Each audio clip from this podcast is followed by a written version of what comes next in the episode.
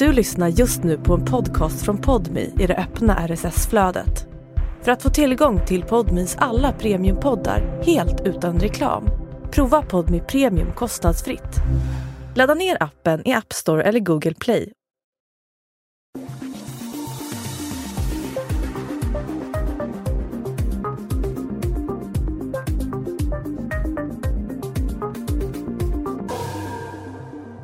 –– 1990 mister en 89-årig man livet i Lindome. Inte på grund av ålder eller sjukdom. Trots att han närmade sig 90 var han både pigg och kry. Men två för honom okända män med kriminellt förflutet gör ett oanmält besök i hemmet. Egentligen skulle de inte till 89-åringen utan går till fel adress. Inne i huset utbryter kaos som resulterar i ett slag med en stekpanna som orsakar mannens död. Frågan är vem av de två männen som höll i stekpannan. Båda skyller på varandra och det resulterar i att de båda också går fria, trots att det är uppenbart att någon av dem mördat mannen.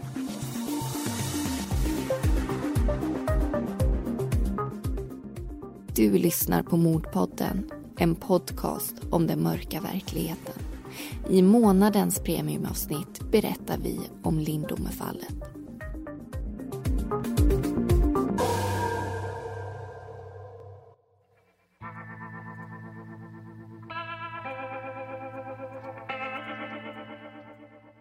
Varje år dör det runt 100 personer i Sverige på grund av dödligt våld. De flesta fallen leder till svarta och stora rubriker på löpsedlar och i tidningar. Alla berör olika starkt och på olika sätt. Men nästan alla får oss att stanna till och reflektera. Får oss att känna. Händelserna väcker både ilska och sorg inom oss och rör runt i både kropp och själ på ett sätt som nyhetsnyheterna aldrig skulle göra. Några fall leder till en rubrik och inget mer, medan andra blir en lång följetong under utredningens gång. Vi får höra vad ortsbor, grannar, skolkamrater och arbetskollegor har att säga om det som hänt. Det spekuleras till höger och vänster och resulterar oftast i en dom och någon form av helhetsbild. Men sen är det över. Och då pratar jag för oss som är mottagare av nyheten men inte har en personlig koppling till de inblandade. För de anhöriga går det såklart aldrig över. Men det finns också fall som påverkar sin omvärld även efter att nyhetsrapporteringen tagit slut. Lindomefallet är just ett sådant fall. Trots att det är 30 år sedan mordet skedde pratas det fortfarande om det. Och vi hoppas att ni efter att ha lyssnat på det här avsnittet kommer förstå varför. Det är den 26 oktober 1990. Karin är på besök hos sin gamla pappa Arne. Att han har levt i hela 89 år är svårt att tro. Trots sin ålder sköter han om både hus och trädgård och är beundransvärt frisk och levnadsglad. Hörseln är kanske inte vad den en gång var, men det är inga problem att prata med honom. Dottern tar fram en stekpanna gjord av gjutjärn och ställer på spisen. Hon steker till kalopskött. När det är färdigt öser hon över köttet i en gryta. Tanken är att Arne bara ska kunna värma på maten sen när han blir hungrig. Karin gör sen rent efter sig och diskar ur stekpannan. I vanliga fall har den sin plats i skafferiet i hallen. Men dottern ställer tillbaka den på spisen. Hon lämnar sedan sin pappa utan vetskapen om att de träffas för sista gången. Runt 20:30 den kvällen stannar ett par till på Arnes gata. De ska vara kattvakter hos systern till kvinnan några dagar. Men när de ska svänga in och parkera på uppfarten till huset stöter de på patrull. Infarten är till viss del blockerad av en blå bil som parkerat väldigt slarvigt. På grund av bilens dumma placering är det svårt för paret att komma förbi och situationen gör dem irriterade. Kvinnan går fram till bilen och kikar in i en av rutorna, men ingen är där. Mannen börjar lasta ur deras väskor som de har packat för övernattningen hos systern. Då fångar plötsligt ett ljud deras uppmärksamhet. Det kommer från Arnes hus. Det slamrar och bullrar från fastigheten. Det låter som om en källardörr smäller igen. Bakom huset går en väg som kvällstid är upplyst. En person dyker upp vid husknuten och skyndar iväg. Det går inte att se om det är en man eller kvinna. Det är bara en mörk gestalt. Han eller hon springer hukandes genom trädgården i riktning mot den belysta vägen. Det är släkt inne i huset och paret misstänker att de kanske har bevittnat ett inbrott. Kvinnan som anar odåd skriver ner den felparkerade bilens registreringsnummer. Om det nu hade skett ett inbrott inne i fastigheten, kanske de hade hittat förklaringen till att bilen var märkligt placerad. Och om ägarna till bilen var inblandade i inbrottet skulle förmodligen registreringsnumret hjälpa polisen. Mycket riktigt har de blivit vittnen i en brottsutredning. Men rubriceringen skulle bli betydligt allvarligare än inbrott. Mannen ringer polisen och gör en anmälan om ett eventuellt inbrott. Men polisen kan inte skicka någon bil. Inne i systerns hus släcker de alla lampor i de fönster som vetter ut mot Arnes hus och ställer sig i tvättstugan. Där kan de spana på den blå bilen utan att riskera att bli upptäckta av de misstänkta inbrottstjuvarna. Ytterbelysningen vid Arnes hus är tänd. Det sitter nu en man i bilen och efter en stund kliver han ut ur fordonet och sparkar lite nonchalant på stenar som ligger på marken. Han lyfter ibland blicken och tittar runt omkring sig, men verkar inte vara speciellt oroad eller stressad. Det verkar mer som om han står och väntar på någonting, eller kanske någon. Paret lyckas inte få en tydlig bild av hans ansikte, men uppskattar att han är i 30-årsåldern. Han har en grön midjekort jacka och axellångt hår. Mannen sätter sig sen i bilen och kör iväg. Fordonet rör sig sakta längs gatan och försvinner iväg. Men den blå bilen kommer tillbaka efter en stund för att återigen köra därifrån. Paret går in och ut ur tvättstugan flera gånger för att se om de kan upptäcka någonting av intresse utanför fönstret. De observerar att ytterbelysningen hos Arne ibland är tänd och ibland släckt. Men de kan varken se någon röra sig inne i huset eller utanför. Nästa dag försöker Arnes dotter Karin ringa till sin pappa flera gånger men får inte något svar. På kvällen åker hon dit tillsammans med sin sambo. Ytterbelysningen är tänd, men inne i huset är det nedsläckt och mörkt. Alla dörrar är låsta så de kommer inte in. Karins sambo hämtar en stege och en lampa och tittar in genom fönstret i köket. Han ser Arne ligga på golvet. Paret bryr sig inte längre om att huset är låst utan bryter upp källardörren och lyckas på så vis ta sig in i fastigheten och till Arne. Värmefläkten står på och de ser att stekpannan som dagen innan stått på spisen och lagat kaloppkött nu är sönder. Huset ger intryck av att någon har letat igenom rummen. I vardagsrummet förvaras i vanliga fall matbestick som brukar ligga invirade i silkespapper i blå askar. Askarna ligger nu på fel plats och många bestick saknas. Och det är inte det enda. Även en myntsamling som brukar ligga i en plastpåse i bokhyllan i vardagsrummet verkar ha försvunnit. På väggen brukar det också hänga en tavla som dottern själv har målat, men den är borta. Grytan med kaloppkött står dock kvar i skafferiet, orörd. När paret i grannhuset ringde kvällen innan och anmälde det potentiella inbrottet kom aldrig någon polispatrull dit. Men nu när Arne har hittat stöd förändras förutsättningarna totalt och en noggrann brottsplatsundersökning görs.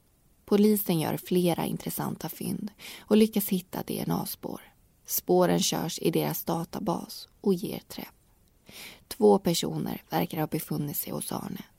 Han har inte någon koppling till någon av dem, men de båda har ett kriminellt förflutet. Kan det vara så att de i sin senaste stöt tagit livet av en 89-årig man för att komma över lite bestick, en myntsamling och en tavla?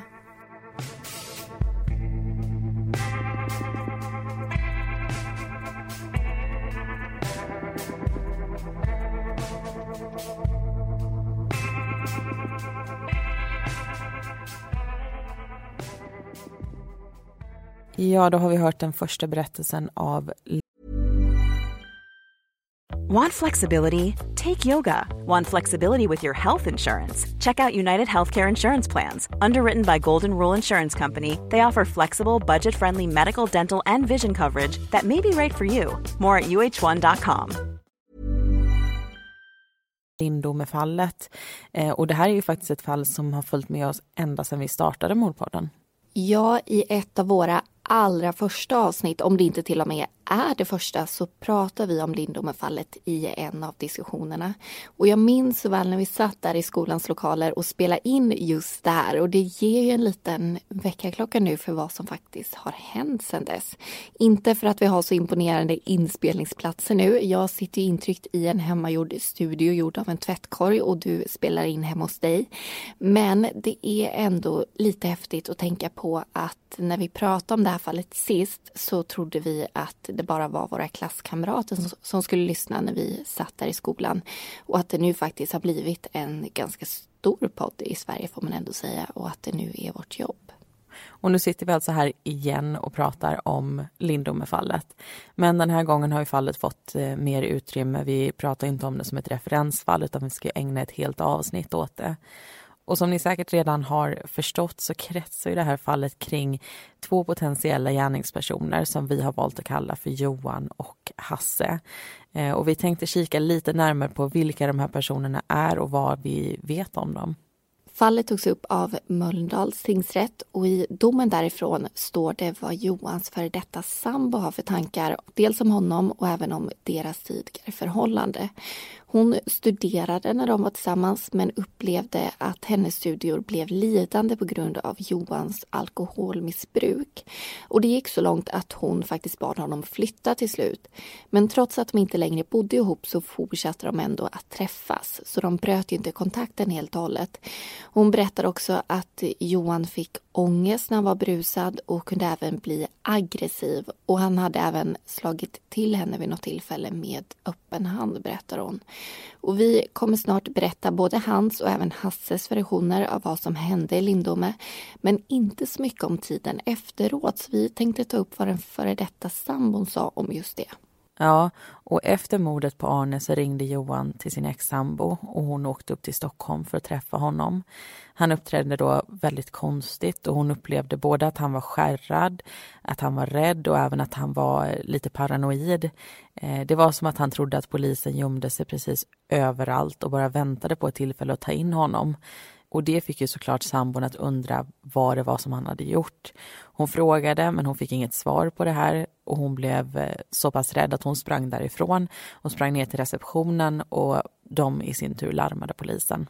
Och polisen kommer alltså hitta spår från både Johan och Hasse inne hos Arne. Och tittar man i deras brottsregister så förstår man att det inte är första gången de har varit på fel sida av lagen. Och om vi börjar med Johan som vi ändå är inne på så dömdes ju han första gången 1980 för narkotikabrott. 5 år senare så dömdes han för olaga hot och för skadegörelse. Hans kriminella bana slutar inte heller där. Han har dömts för hemfridsbrott, misshandel, olovlig körning, snatteri, rattfylleri och även häleri. Och senaste gången som han dömdes det var 15 maj 1990 och då var det för misshandel och olaga hot. Han fick 3 månaders fängelse för det men han blev villkorligt frigiven den 1 juli samma år. Och Hasse har också en hel del skelett i garderoben.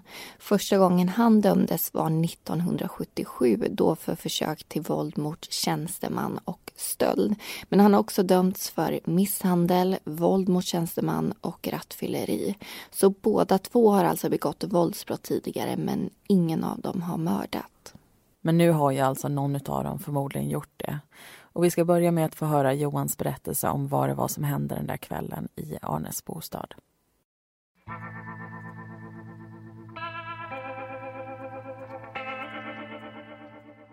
Johan är drygt 30 år gammal. Han försöker komma ur sitt drogmissbruk men får ett återfall med heroin under ett besök i Stockholm dagarna före händelsen i Lindome. Det är fredagen den 26 oktober. Johan är tillbaka i sin hemstad. Han mår inte bra och suget efter alkohol griper tag i honom. Allting annat suddas ut i periferin. Men för att kunna köpa alkohol måste han få tag i pengar. Därför samlar han ihop ett gäng grammofonskivor som får följa med honom in till centrala Göteborg. Planen går i lås. Han lyckas få dem sålda och har nu pengar till den starka drycken. Den här gången är det vin som åker ner i påsen och sen vidare ner i strupen. Han träffar på några bekanta i Nordstan och dricker tillsammans med dem. Efter en stund får de oväntat och ovälkommet sällskap av ytterligare några personer. Johan menar att han hamnar mitt i ett stort slagsmål och att han i tumultet är nära på att bli strypt. Han kallar det själv för ett mordförsök. Men Johan lyckas ta sig loss och springa därifrån med livet i behåll. När han kommit en bit andas han ut en aning, men irrar runt i Göteborg utan någon speciell plan. Till slut hamnar han vid en matvarubutik på Backaplan. Rädslan efter slagsmålet sitter kvar och han är rädd att personerna som försökte göra honom illa ska få tag i honom igen. Så han vågar inte åka hem ifall de vet var han bor. Runt 02:30 ringer han sin kompis Hasse. Hasse kommer till matvarubutiken efter ungefär en halvtimme. Johan berättar vad han har varit med om och visar upp strypmärkena som bryter hans hals. De tar sällskap hem till Johan. Hans kläder har synliga spår på sig efter slagsmålet i form av röda blodfläckar. Så han slänger av sig dem och byter till nya och rena plagg. Efter det packar han en väska med lite tillhörigheter. I jackfickan ligger nämligen en tågbiljett till Stockholm. Även om inte slagsmålet hade ägt rum hade han planerat att lämna Göteborg. När Johan är klar lämnar han och Hasse boendet och åker till ett ställe som tar emot föremål mot en pantsumma. Johan pantsätter sin stereoanläggning och får 1000 kronor. 700 av dem stoppar han i sin egen ficka och 300 i Hasses. Han var nämligen skyldig honom pengar. Lite av pengarna han fått ihop gör han av med på en gång på Systembolaget där han både köper öl och vodka. Johan och Hasse sätter sig och dricker tillsammans. Medan de tömmer flaskorna pratar de om den våldsamma förmiddagen som Johan varit med om. Och det var inte första gången han hade blivit utsatt för mordförsök. Han berättar för sin vän att personer hade försökt ta livet av honom 2 gånger tidigare. Han hade vänt sig till polis och myndigheter för att få hjälp men hade då blivit nonchalerad. Därför tycker han inte att det är lönt att höra av sig dit efter förmiddagens händelser. Johan litar bara på sig själv och vill få tag i ett vapen att kunna försvara sig med om det blir nödvändigt. Och han tror att han vet vem som skulle kunna hjälpa honom med det. Björnen. Mannen med det djuriska smeknamnet hade Johan lärt känna när han satt på Lindome anstalten 1990. Han vet att björnen numera bor i ett hus eller en lägenhet i Lindome. Exakt adress har han dock inte. Men han tror att björnen har det rätta kontaktnätet för att kunna ordna fram ett vapen åt honom och bestämmer sig för att åka till Lindome för att försöka leta rätt på honom. Hasse följer med. Första anhalten blir centralstationen i Göteborg där Johan lyckas skicka iväg sitt bagage till Stockholm. Dit han egentligen skulle åka. Men själv åker alltså han och vännen till Lindome med planen att hitta björnen. Eftersom de inte vet var han bor frågar de sig fram. Först stannar de 2 killar på en moped. Pojkarna tror att björnen bor i närheten men kan inte ge en exakt adress. Johan får en känsla av att han bor i ett av husen på gatan och befinner sig på. De stannar utanför ett av dem. Det lyser i ett fönster. Johan och Hasse går tillsammans fram och knackar på. Men ingen kommer och öppnar. När de känner på dörren märker de att den är olåst. Så de tar sig friheten och klampar in i hallen. De går igenom det avlånga rummet och knackar på dörren i andra änden. Inte heller här får de gehör utan öppnar själva och kliver in i köket. Där står en man. Men det är inte björnen. Det är 89-åriga Arne. Johan frågar om björnen är där. Men svaret uteblir. Arne verkar rädd. Och rädslan verkar ha satt sig på talförmågan. Johan bestämmer sig för att undersöka saken på egen hand. Han går runt i huset för att ta reda på om någon annan person befinner sig där. Medan han letar i ett av rummen hör han att det plötsligt blir väldigt mycket liv i köket. Hasse skriker något åt den gamla mannen. Johan skyndar sig tillbaka till köket för att se vad som står på. Där utspelar sig en fasansfull scen. Hasse slår till Arne med en stekpanna.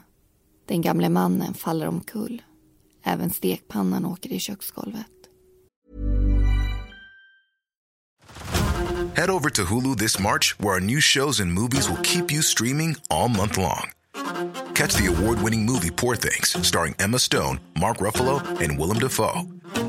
Check out the new documentary, Freaknik, The Wildest Party Never Told, about the iconic Atlanta street party.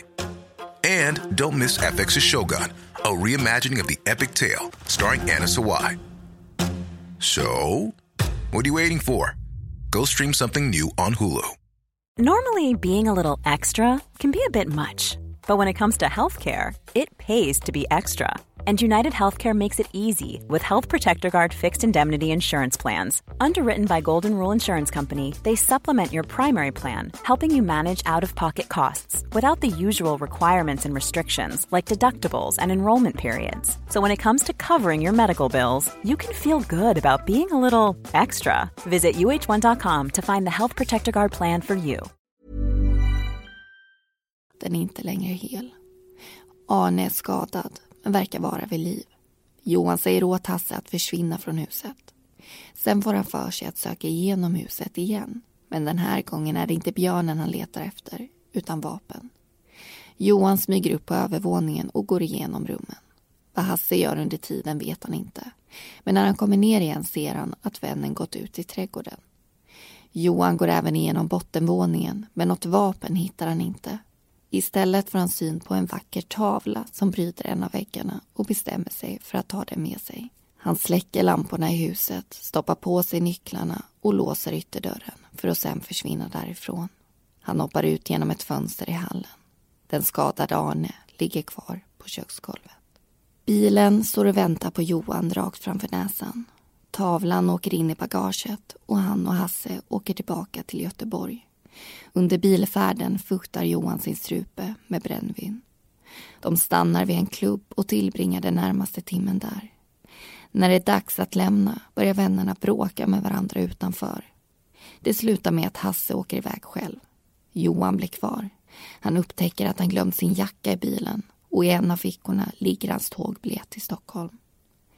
Händelsen från förmiddagen sitter fortfarande i, så han vågar inte gå till Nordstan utan bestämmer sig för att gå till centralens hamburgerrestaurang istället. Men han tröttnar och blundar för sina rädslor och beger sig till Nordstan i alla fall.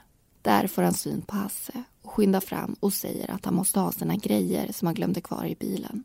De börjar bråka igen och Johan tvingas springa därifrån utan sin jacka. I Brunnsparken får han tag på en svart taxi som skjutsar honom till stadsdelen där han bor.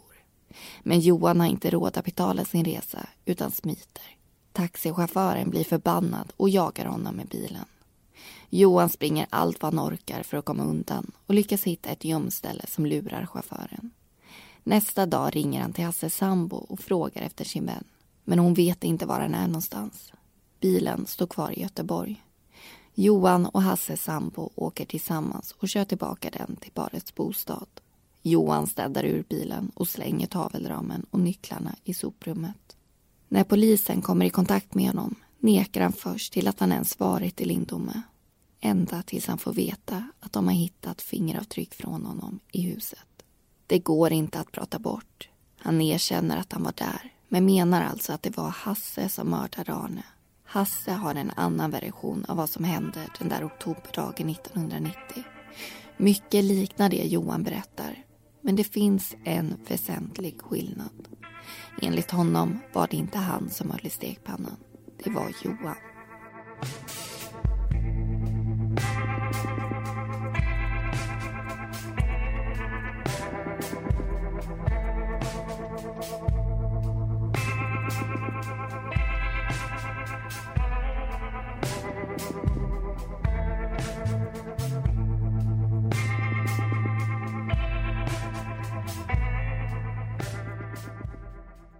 Då vill vi välkomna er in i den andra diskussionen av Lindomefallet. Precis som vi nämnde i början av det här avsnittet så pratas det ju väldigt ofta om Lindomefallet i olika sammanhang. Och det är ju trots att det här hände för 30 år sedan. Och det tänkte vi ägna den här diskussionen åt att prata om och också förklara. Vad är det egentligen som har gjort att det här fallet hänger kvar och på vilket sätt gör det?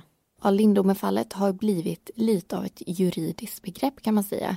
Det är många som refererar till Lindomefallet när två gärningspersoner skyller på varandra och därför får mildare straff eller till och med slipper straff helt och hållet. Och när media beskriver Lindomefallet sägs det ofta just det som jag var inne på, att de båda männen skyllde på varandra och därför gick fria från mordet. Men den formuleringen har också fått fått ganska mycket kritik från rättsliga experter. För genom att säga att männen skyllde på varandra hävdar man ju på ett sätt att båda var skyldiga. Men det kan ju vara så att faktiskt någon av dem talar sanning. Att alltså en av dem inte var delaktig i själva mordet. Och det kan ju vara en tankeställare att ha med sig även nu när ni lyssnar på det här avsnittet. För vi kan säkert själva ha snuddat lite i den fällan. Och det står i alla fall klart att minst en av Johan och Hasse har mördat Arne. Det var bara de två där den kvällen förutom Arne. Och ändå är det ju ingen som döms för mord. Och just det här finns det ju mycket åsikter kring. Ja, och jag är oerhört kluven i det här. För först så blir jag lite förbannad. Jag försöker sätta på mig de anhöriga skor och tänker att det måste vara fruktansvärt att polisen liksom har den skyldige i sin hand men ändå inte kan sätta dit honom. Så en naiv tanke är såklart att varför kan man inte bara slänga in dem båda två? Men sen tänker jag ett steg till. Tänk om en av dem inte ens var i rummet när mordet skedde och inte hade en aning om att den andra skulle gå så långt. Ska den då behöva sitta inne för något den inte har gjort? Det vore ju också fruktansvärt. Så jag förstår varför utgången blev som den blev, samtidigt som det är oerhört frustrerande. Och jag tycker det är hemskt att någon kan ta en annan människas liv och inte straffas för det. Mm. Begås ett fel så vill vi ju automatiskt se att det blir en konsekvens av det. Särskilt när det är någon som far illa, då pratar vi om konsekvenser i form av straff. Och jag kan säga så att själv tycker jag inte att hemska saker ska ske utan att någon hålls till svars eller att en ändring görs. Men jag håller också med dig om att det här är ett svårt fall att diskutera. Man blir väldigt kluven när man gör det, för att jag vill inte heller ha en lag där en person som inte har gjort någonting kan straffas bara för att vara där. För det känns som att det är många människor som skulle kunna komma i kläm om vi hade en sån lag. Om jag står bredvid en person som får en snedtändning och dödar en annan person, ska jag då kunna dömas för mord bara för att den personen skyller på mig? Alltså det funkar ju inte heller. Och Lindomefallet, det är ju faktiskt inte helt unikt utan det finns ju också flera liknande mord. Ett fall som brukar jämföras med Lindomefallet är ett mord som skedde i Solna 1997. Det var en krögare som hittade stöd i Mälaren och i tingsrätten så dömdes 3 personer för mordet och 1 person för medhjälp till mord. Men när fallet gick vidare till hovrätten så friades de alla från mordåtalet och dömdes istället för griftefridsbrott. Eftersom man inte kunde vara säker på vem som mördat krögaren, men man visste att alla hjälpt till och varit delaktiga i att göra sig av med kroppen. Och det vi har pratat om hittills är ju egentligen fall som faller mellan stolarna. Det finns en väldigt tydlig koppling till vår svenska grundprincip, alltså hellre fria en skyldig person än att fälla en oskyldig person.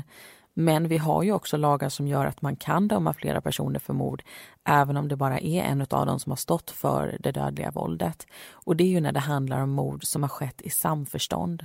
I just Lindomefallet så tog aldrig åklagaren med möjligheten att de båda männen utförde mordet i samråd med varandra och därför blev det också som det blev. Men i en artikel som Hallands Nyheter har publicerat tas det upp ett exempel från 2002 där 4 män dömdes för ett mord på en tunnelbanestation i Rinkeby trots att bara en av dem kan ha avlossat de dödande pistolskotten. Och en sak till som vi måste prata om innan vi går vidare, det är att 2009 så faktiskt diskuterades det om Lindomefallet skulle tas upp igen. För mellan Arnes fingrar så hittades en hårtuss och det sades att 1990 när mordet skedde så tog man inte reda på vem de här hårstråna kom ifrån. Men 2009, alltså 19 år senare, så hade tekniken utvecklats så mycket att man var optimistisk till att man skulle kunna få fram DNA som skulle kunna knyta en av de här personerna till just själva mordet. Men samma dag som det här kom ut i pressen så dementerades uppgifterna av Västra Götalands polisgrupp som menar att hårtussen redan hade testats 1995. Så det blev aldrig något med det här. Och där tycker jag faktiskt att vi rundar av vår diskussion. I den förra berättelsen så fick vi höra Johans version av vad det var som hände. Och nu är det dags att lyssna på Hasses version.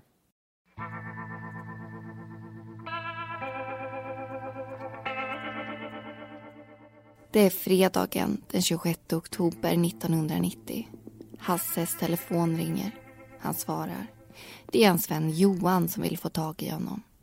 Han låter upprörd i telefonen och säger att han är jagad av några killar i en van. Just nu gömmer han sig vid en matvarubutik och vill att Hasse kommer dit. Hasse frågar om Johan har de 300 kronor han är skyldig honom. Vännen säger att han kan få 1000 kronor om han vill.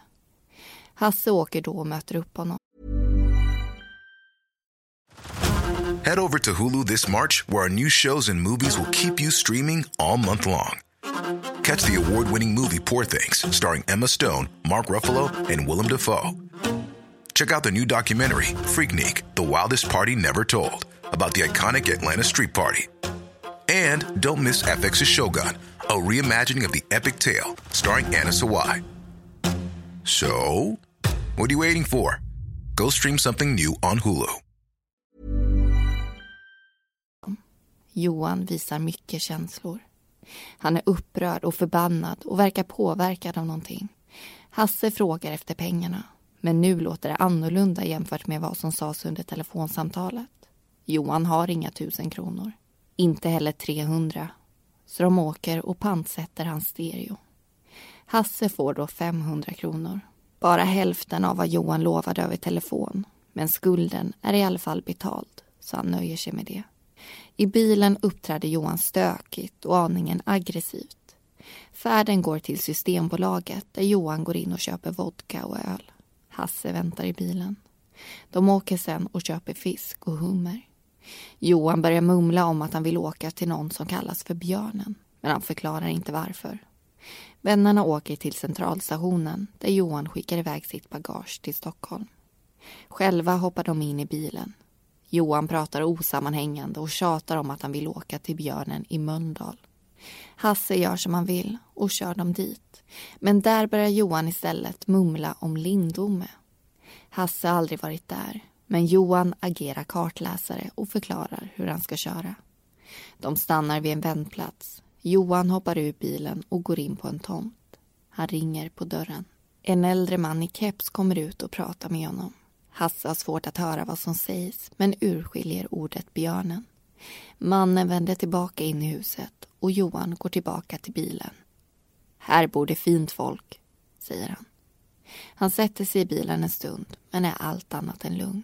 Han bryter av ena klon på hummen och häller öl på sätena. Plötsligt hoppar han ur bilen igen och går tillbaka upp mot huset. Hasse ser inte om han ringer på och blir insläppt eller om han bara öppnar dörren och kliver in. Men på något sätt tar han sig i alla fall in i bostaden. Efter ungefär en kvart öppnas ett fönster och Johan ropar till Hasse att han också ska komma in. Hasse gör som han blir tillsagd och knackar på. Någon säger kom, så han öppnar den olåsta dörren och kliver in. Den gamle mannen i keps kommer fram och frågar vem han är. Hasse förklarar att han är chaufför och sin kamrat. På köksbordet ligger hummen. Hasse får order av sin vän att gå ut och hämta spriten i bilen, vilket han också gör. Väl inne i huset igen, med flaskan i handen, säger den gamle mannen åt dem att de måste gå därifrån. Till svar får han en knuff av Johan så att han sapplar baklänges och faller till golvet. Hasse blir upprörd och frågar vad kamraten håller på med. Den frågan besvaras aldrig. Istället är allting ganska rörigt.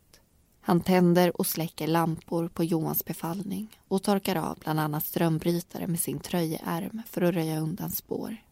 Han ser Johan ta fram en stekpanna från ett skåp i hallen, följd av orden, gubben ska dö.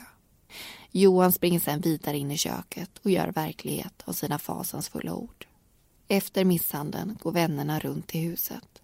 Johan tar täten och Hasse agerar svans. Johan påstår att det säkert finns pengar och vapen på övervåningen och springer upp för trappan. Hasse stannar kvar och väntar på nedervåningen. Han är chockad och upprörd över det som hänt och hoppas att en klunk sprit kan dämpa ångesten och paniken. Plötsligt blinkar det till utanför. En bil kör förbi. Det stressar upp vännerna som hoppar ut genom ett fönster i hallen.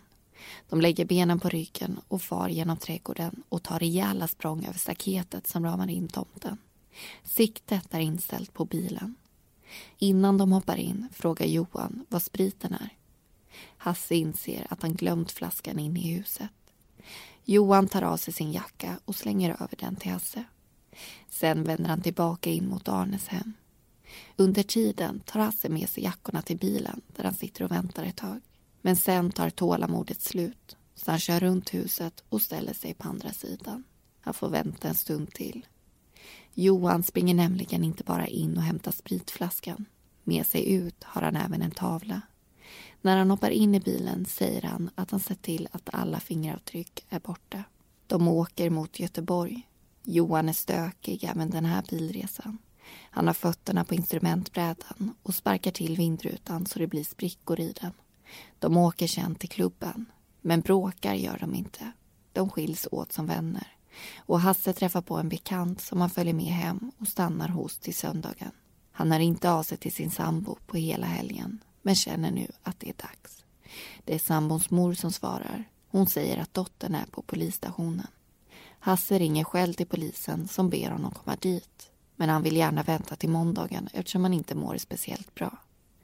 På kvällen åker Hasse hem till sin sambo och berättar vad som hänt. Att han följde med Johan till Lindome och att vännen hade slagit ihjäl en gammal man med en stekpanna. Han hinner lagom berätta innan polisen kommer dit och griper honom. Både Johan och Hasse har lämnat DNA hemma hos Arne och de erkänner själva att de varit där. Under deras besök har den 89-årige mannen blivit mördad av någon av dem. Frågan är bara vem som höll i stekpannan. Båda skyller på varandra. Det innebär att förmodligen en av dem ljuger och en av dem talar sanning.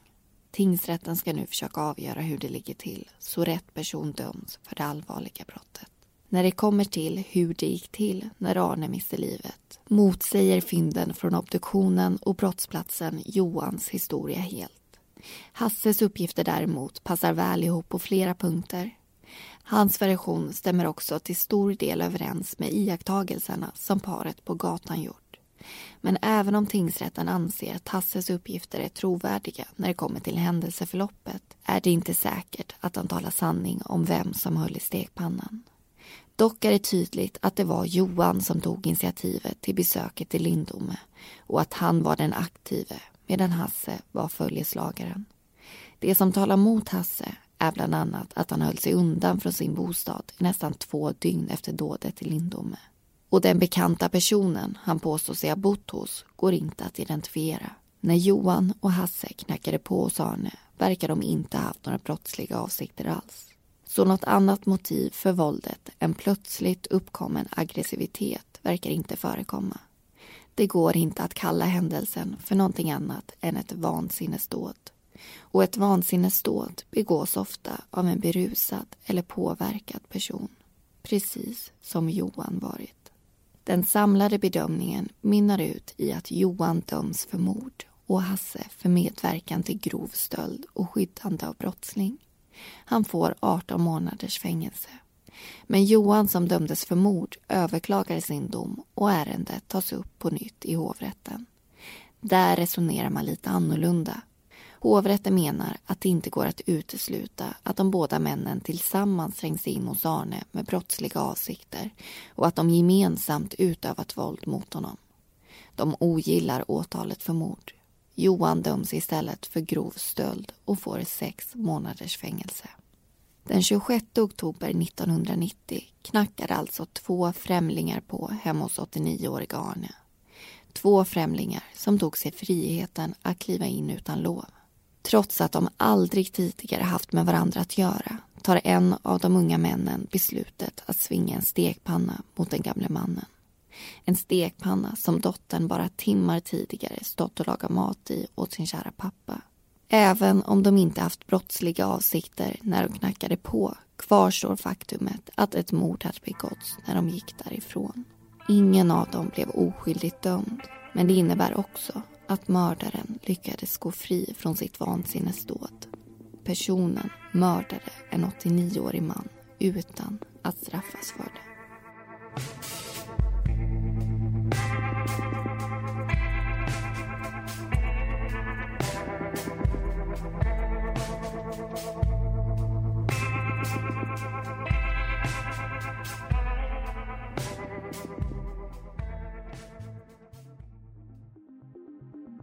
Det var allting vi hade att berätta om Lindomefallet. Alla personer i berättelsen heter egentligen någonting annat och all information är hämtat från domarna i fallet och artiklar.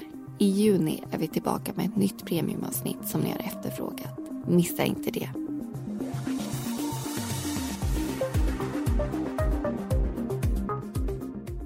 Du har lyssnat på Mordpodden. Vi som har producerat den heter Amanda Karlsson och Linnea Bolin. Bakgrundsmusiken var bland annat Soaring av Kevin MacLeod och Deep Space av Audionautix.